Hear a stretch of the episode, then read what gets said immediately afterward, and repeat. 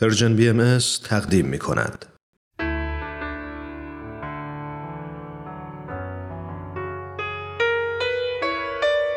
یادی از گذشته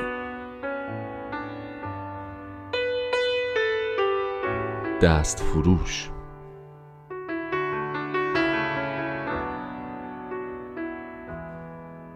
از تلویزیون اخبار ایران رو نگاه می‌کنم. خبر ورشکستگی یکی دیگه از کارخونه های قدیمی و پرسابقه رو که شنیدم انگار داغ دلم تازه شد.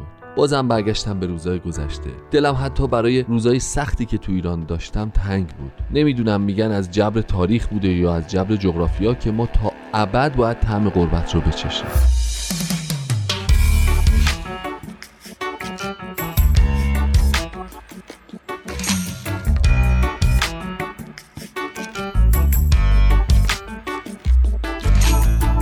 وقتی جوان بودم توی یه کارخونه کارگری می‌کردم.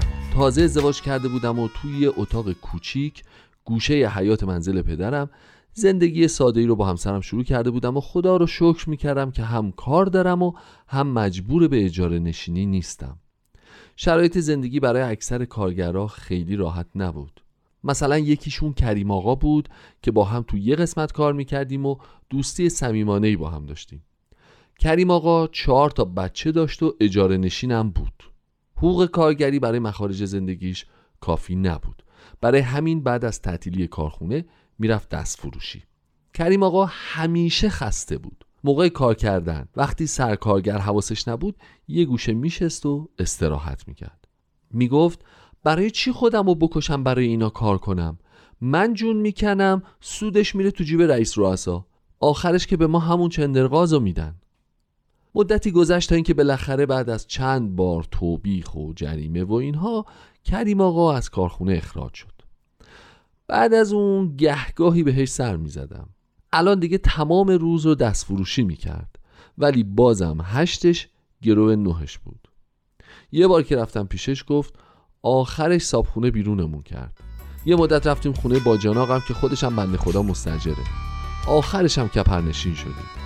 خیلی دلم گرفت و براش ناراحت شدم. ولی کاری از دستم بر نمی اومد.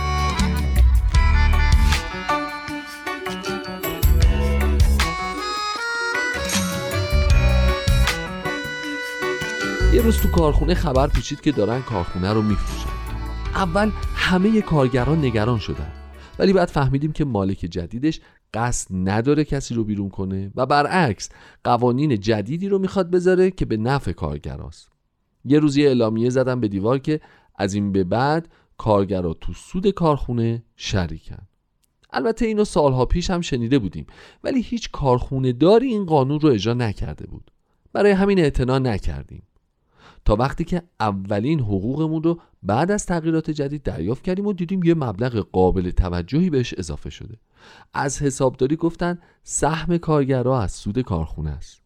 از اون به بعد کارگرها با علاقه و پشتکار بیشتری به کارشون ادامه دادن و کارخونه رونق بیشتری به خودش گرفت.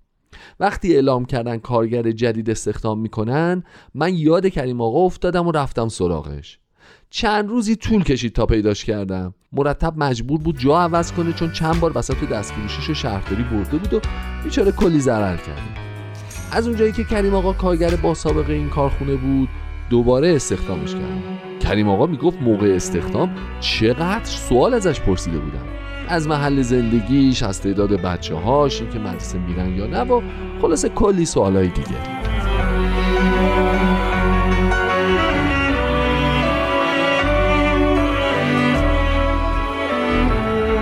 وقتی کریم آقا اولین حقوقش رو دریافت کرد با تعجب فهمیدم که پایه حقوقش رو دو برابر حقوق من زدم در حالی که من الان تجربهم بیشتر از اون بود.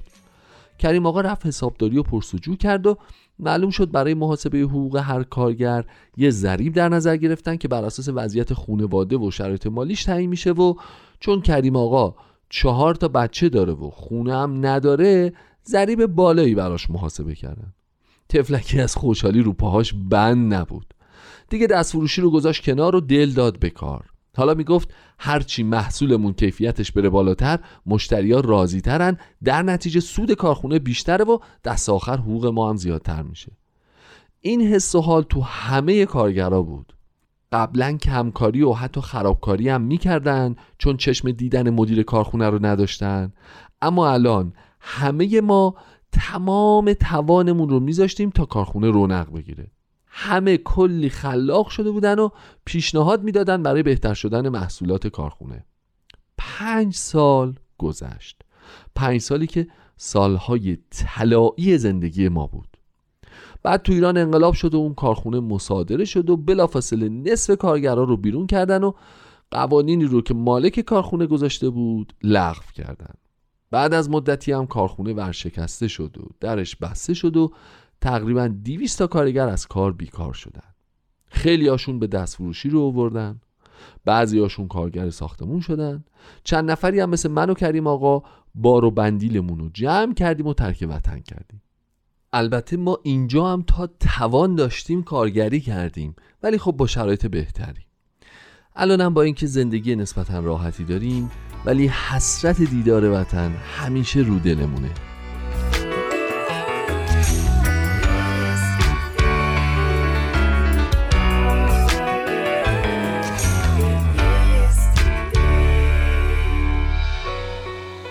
گهگاهی یاد اون مدیر کارخونه میفتم که به خاطر مدیریت درستش چقدر وضع اقتصادی کارگران رو به راه شده بود.